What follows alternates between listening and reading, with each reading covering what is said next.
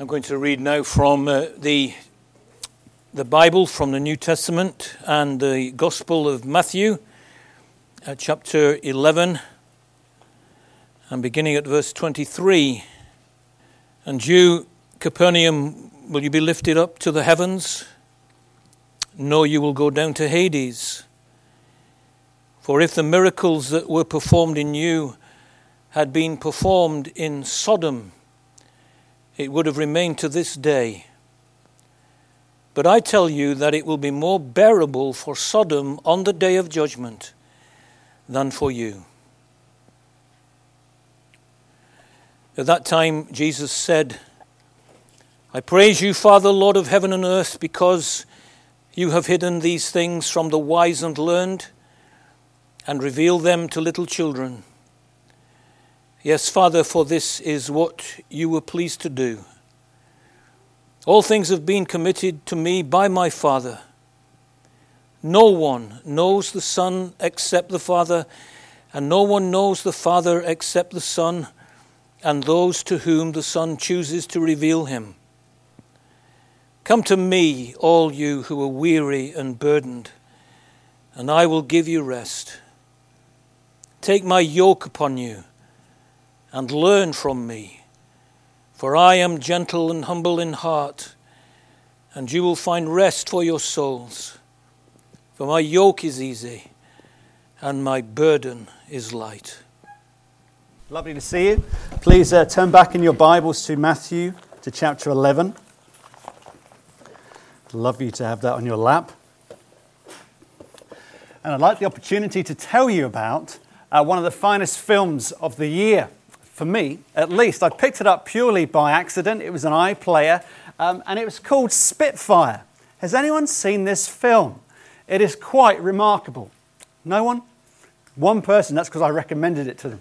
Um, it's the most wonderful film that tells a story of industry like no other. How this uh, this piece of war equipment, this aeroplane called a Spitfire, has become a symbol of national freedom. It's very interesting that the music, I'm very biased, the music is wonderful. Uh, I've had it on repeat on Spotify. It's by a composer called Chris Roe, Christopher Roe. The, the cinematography is, is gorgeous, if that's appropriate, of drone footage, of white cliffs of Dover with a plane or two in the sky. It's quite something. That's before you get to the people. Tom Neil, top right hand corner, bottom right hand corner. Tom Neil was a youngster. He was 18, 19, 20. He, uh, he answered the call and he was flying 8 to 10 sorties a day if he came back each time. 8 to 10 sorties a day. I can't get over that. Going up into the sky, coming down, quick sortie over Kent countryside, up in the air, over the, the pond, so to speak, defending the borders, scout, borders, scouting around, returning, refuel. He says it was exhausting. You think that's an understatement? The generation that flew the planes, they are the masters of understatement. Had a spot of bother over the channel. What they mean is they shot down three or four planes. There are so many in the sky, look like gnats, said another one. So understated. Remarkable collection of men. Then up pops Mary Ellis. She's bottom left hand corner. Mary Ellis flew 1,000 Spitfires. I don't know women involved in flying Spitfires, but Mary Ellis is a unique and remarkable lady. She was part of the Air Transport Auxiliary. I mean, how do the planes that are constructed in Birmingham, how do they get to where they need to go? It's the women. And the ATA, remarkable lady, she died last year, aged 101. Aged uh, 100, she could still fit into the, her ATA uniform um, that she wore, aged 18, 19. She said she had a lot of fun. There was a lot of very interested uh, airline pilots who wanted to get her, her name, not her number, no marbles in those days. And what just uh, was overwhelming as I watched the film the second time and the third time, it, it so struck me, was just the sheer energy, the determination, the sacrificial spirit of a past generation. It is quite something. They worked so hard. And then they talk about it like, uh, like it's such an ordinary thing. Everybody would do this, and I don't think they would in the modern generation. Tom Neil, we were always on the edge, lack of sleep, little food, but we did it. We did it. Energy, effort, conviction. It's the cost of freedom. Very little rest, very little sleep. And then we come to the end of Matthew 11. That Jesus here is talking about the very heartbeat of Christianity. Verse 28 and 29 Come to me, all you who are weary and burdened, and I will give you rest. Right to the heartbeat of what Christianity is all about, what Jesus offers, what we need, what we long for. And Jesus says, I can give you, you can take this to the bank, deep rest. Something that you can find nowhere else, that you'll keep looking for throughout your life.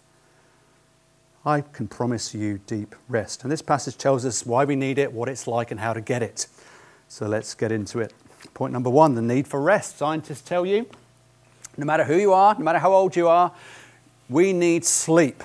I wonder if men need it more than women. I don't know. You can talk about that over coffee. But it doesn't matter how long you have. What matters is how deep it goes. Scientists say you need two hours every night of REM sleep, rapid eye movement sleep. If you don't have that, it doesn't matter how long the duration is, it's not enough for you. You need at least two hours a night of deep sleep. Now, is Jesus saying, Come to me, become a Christian, and you get the best sleep in the world? no, he's not saying that. He's saying you can go on the holiday to the Bahamas if someone else paid. You can go to Mauritius, you can go to wherever you like. You can have the best mattress of memory foam. You can have your phone switched off or smashed or destroyed so no one can contact you. But only I can give you the deep soul rest that you long for, claims Jesus, verse 28. You're looking for something only I can give. Come to me, all you are weary and burdened, and I will give you rest. Now, to whom is Jesus speaking is a key question. Is he speaking just to a band of brothers that are following him round? Is he speaking to anybody throughout the generations? Who is he speaking to? The burnt out, the professional types that are on the 555 from Epsom up to town? Is he talking to those people that are shift work and they don't know what day or night is? It just blurs into one. Is he talking to people like that? It's a solemn statement that Jesus is making, and it's to everybody throughout the age. Think about Horace. Horace is a Roman poet I came across this week. What a great name. No one lives content. No one lives content. This is written in the first century, and it's hard for young people, whether you're year 7, 8, 9, 10, whether you've got your 20s, not your 40s, it's hard for young people to get this because you believe, and adults are pretty good at it too, we believe a whole series of lifelines. Here's a life life for you to try on. When you're at school, if I get great nine stars, if I get nine nine stars, if I get the A levels I want, if I get to go to a great university, if I get success academically, then I'll get the great job that I need. And a great job means great resources. Great resources equal happiness. That's a life lifeline that you can believe. No, I'm not interested in academics if I can just pursue a sporting career.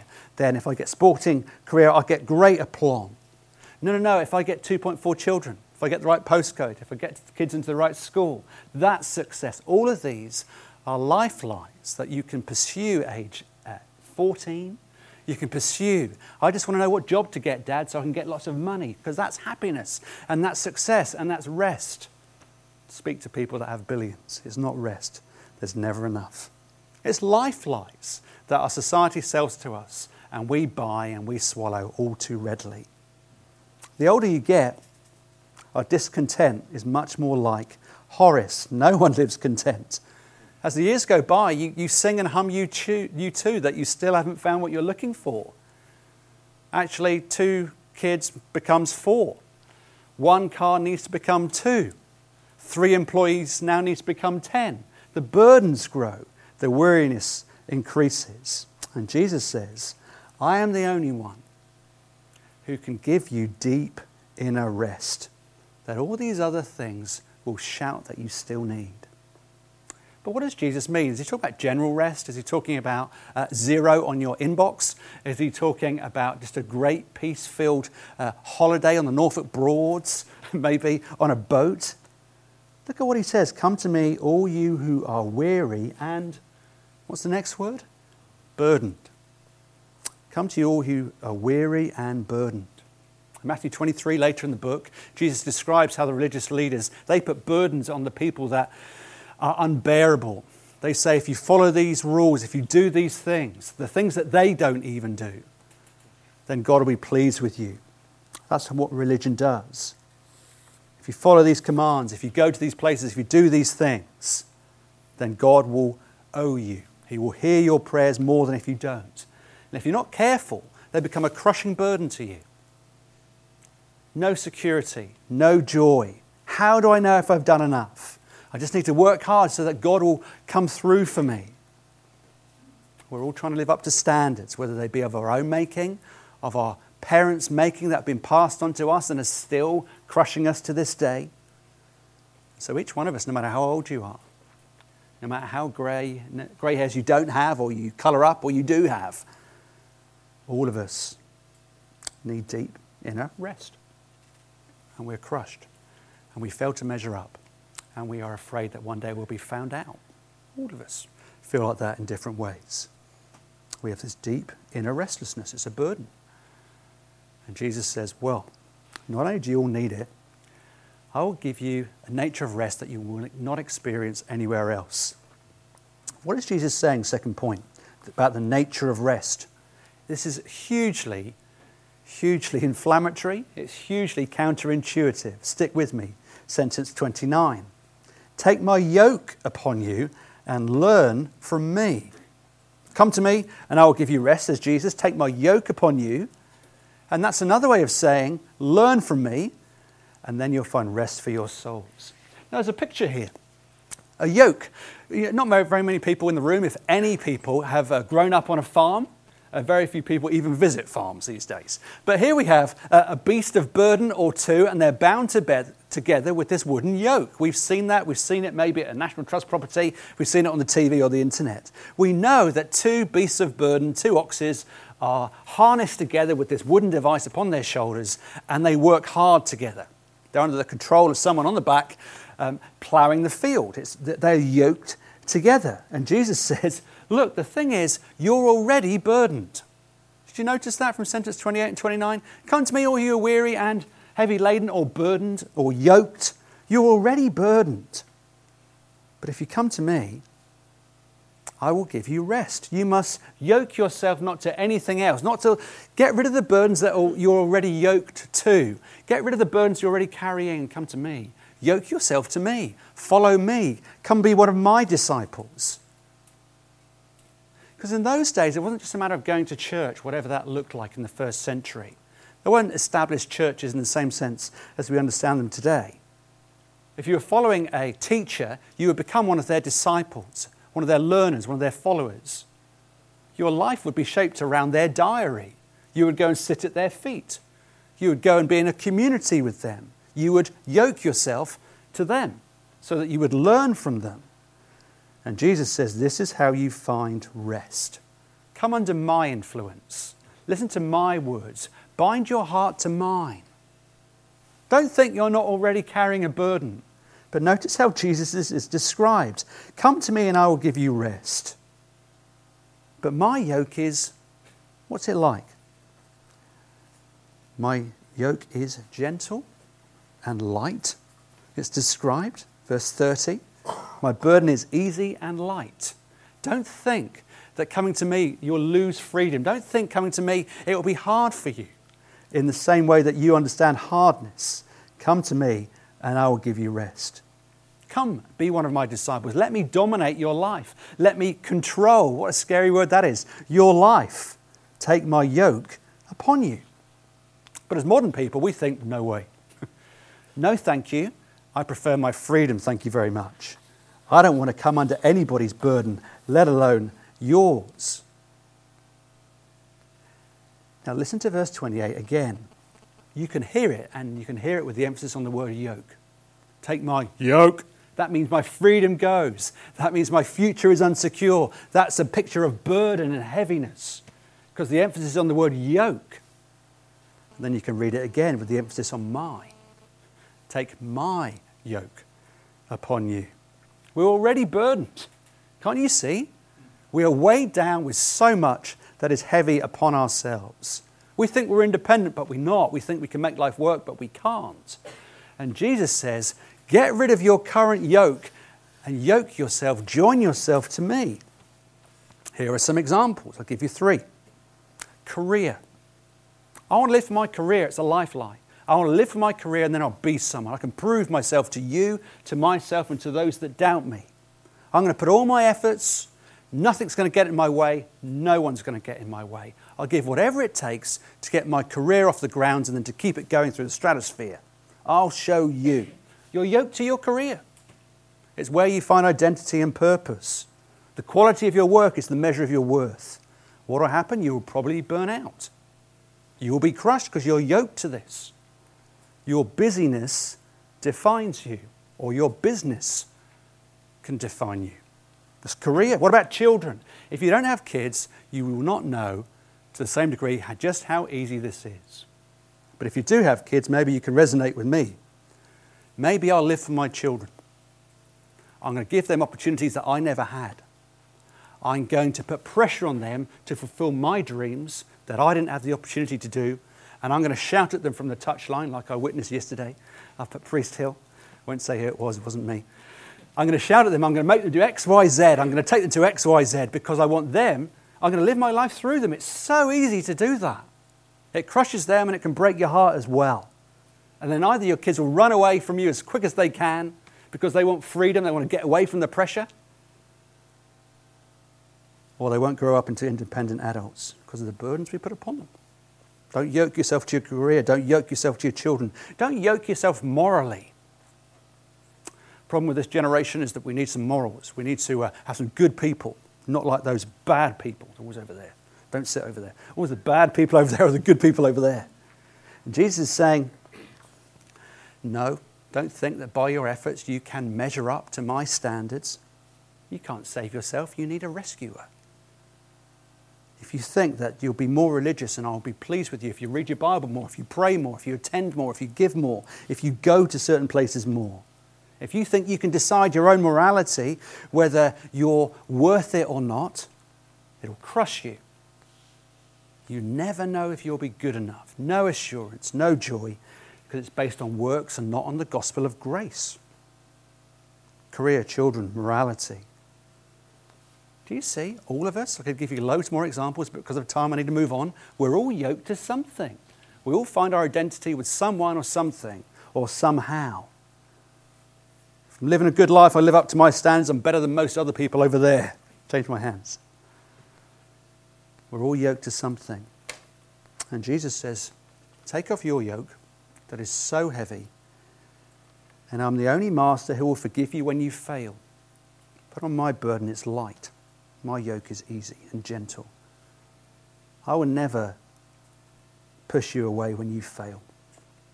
I will always satisfy your heart when you embrace me. The only way to be truly free, says Jesus, is to lay down your yoke, your current yoke, and to take upon your shoulders his. But how do you get it? For all yoke to something or someone, how do you put on Jesus' burden, his yoke? His burden is so gentle and light. Look at the center of gravity, verses 28 to 30 that we've looked at, describing Jesus' goal is rest, the reality that we're burdened and heavy laden already. But to get the weight of that, we need to go back to sentence 25. Look a few sentences before. At that time, Jesus said, I praise you, Father, Lord of heaven and earth, because you've hidden these things from the wise and the learned, and you've revealed them to little children. Yes, Father, for this is what you were pleased to do.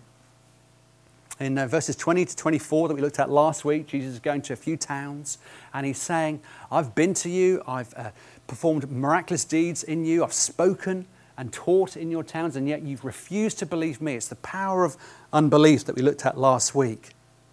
It's not the wise people, it's not the good people, it's not the people that think they can rescue themselves that receive my grace, it's the kids. It's the children that are experts because they can receive. They can say, I've got nothing in my hands, I need you. And we thought about the first of two things that I just want to run through now. What does it mean to receive rest? It means that you need to become like a child. You need to be childlike. You need to be childlike. You need to recognize that you're helpless. Sentence 20 to 24. I can't help myself. I need you to provide for me. I need you, says the little one, to uh, take me from A to B. I need you to pick me up. I can't reach that thing. I need you to all those things. We need to provide for the children. And as a child can easily say, I need help, as an adult, isn't it so hard? We're so proud, we're so self confident, we think we're so self sufficient. It's so hard for an adult to be childlike and say, I need your help. I need to be rescued. Pride is the big monster in my heart, and I reckon it's pretty big in your heart too. We thought about that last week. You need to, you need to recognize you need to recognize that you're absolutely helpless. But here's the second thing that you need to do. Says Jesus, to, to receive his rest, to yoke yourself to him.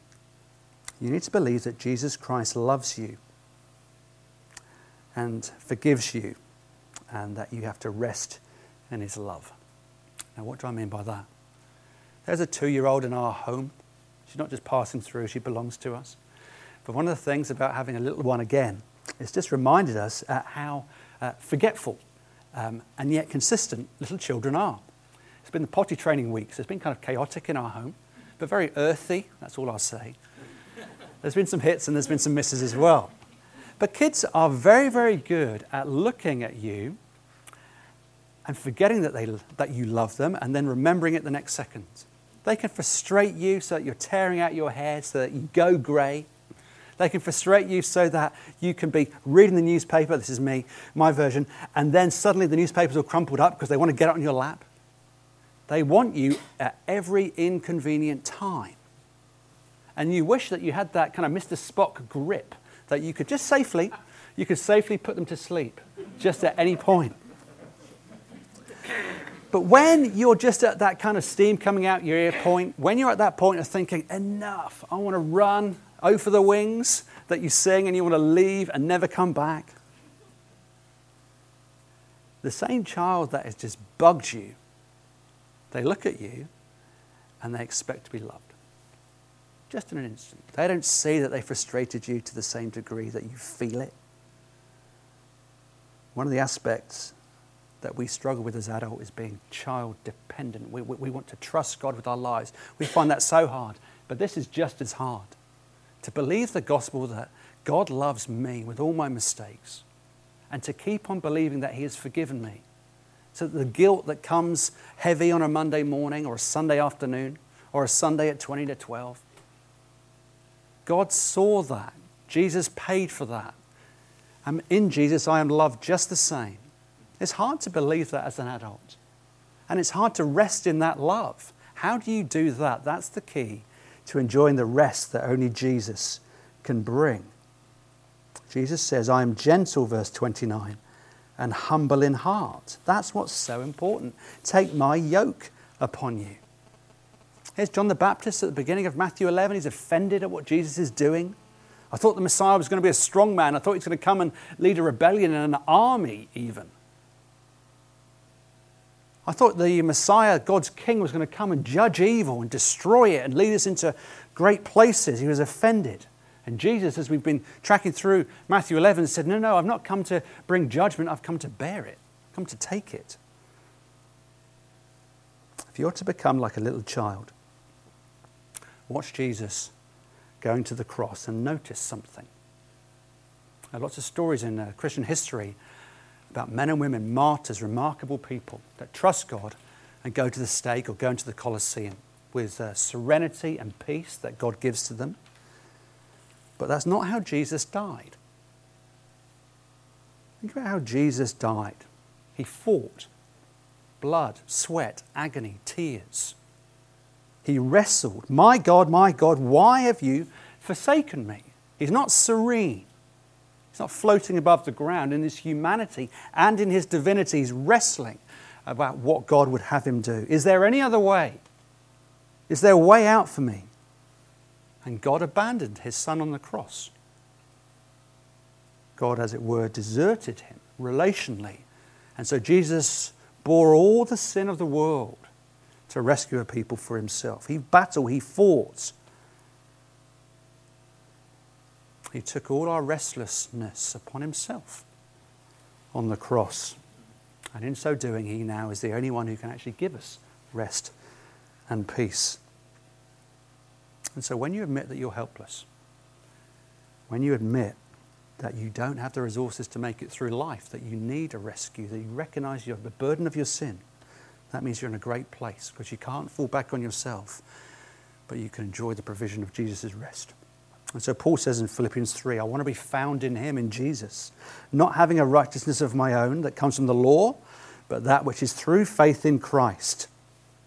That's the key to rest. You see that you, you're not afraid of being found out anymore because Jesus looks at you, has provided righteousness for you, a new record for you, a clean start for you, and He loves you. And His love will never let you go. And His smile will never depart from you when you are close to Him. God now looks at you and sees His Son. He sees beauty, not horror. It's Victory in Europe Day, not the Somme. No more proving yourself. No more need to wear a mask. You can laugh at your failures. You can rejoice in your successes. You can rest. Not just on a Sunday, you can rest in Jesus every day. That's the key to work. It's the key to parenting. It's the key to careers. That you work hard with your God given gifts, knowing that where it all to fall apart, Jesus still loves you. It's liberating, it's freedom. But Jesus is saying to enjoy that freedom, it's not something just up in the air, it's being joined to me. And that's what this table reminds us of every single time we celebrate God's provision of Jesus in communion. So let me ask you, with a few visitors here, are you a disciple of Jesus? Are you a learner of Jesus? Are you yoked to him, figuratively? Are you part of a, an accountable Christian community? Are you part of a church locally or nationally? So that you can get the truth of the gospel needed into all the corners of your life and heart. We can't do it by ourselves. We need to worship together. We need to learn together. And so Jesus says, Come to me, all you who are already weary and burdened, and I will give you rest. Take my yoke upon you and learn from me, for I'm gentle and humble in heart, and you will find rest for your souls. For only my yoke is easy, and only my burden is light. Let's pray. Father, we thank you so much for the rest that is possible in Jesus. Forgive me when I forget it. And I think that my good record and standing can be found in some other endeavor. Help us to see that with all the God given gifts that you've entrusted to each one of us, help us to work hard in those endeavors, whether it is being a grandparent, a single mum, whether it be someone looking for employment or someone with provision of, of work, whether it be retired, or young, or old. Help us to see whatever stage of life we're at, we still need to rest in you. Whether we're at school, we need to work hard, but also we need to rest, realizing it's not of eternal value and worth. It's not of who we are-ness. So help us to rest in who you are, Jesus. And help us, please, Holy Spirit, to apply that truth to our hearts every single day. Amen.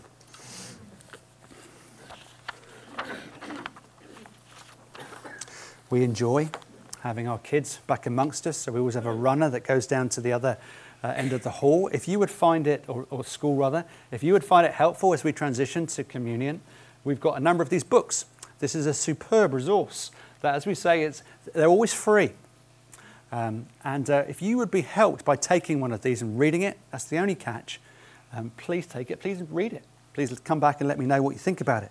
And it tells us a story, a soldier's story, a modern context of what it means to fight for freedom on a field far, far away from home. As a Christian, what does it mean to do that? It's a superb resource with a friend of the church, uh, Mr. Carswell, and it's written by Gavin Dickinson. Can I commend it to you? Please see me or help yourself there on the desk if you would like one. Um, now, it's kind of rare that uh, we have an opportunity just to be quiet. But before the kids uh, rejoin us, let's just, just take a moment to reflect on the love of Jesus that was shown to us on the cross. This table is for you if you are a Christian. It doesn't matter whether you're passing through, whether it's your first Sunday here, or whether you've become a Christian even this morning. This table is for you. And we'll take bread shortly and we'll drink a cup of grape juice that are symbolic of Jesus' death and resurrection for the sins of the world. But before we do that, let's take a moment to uh, spend some time examining ourselves before we share together in this communion table.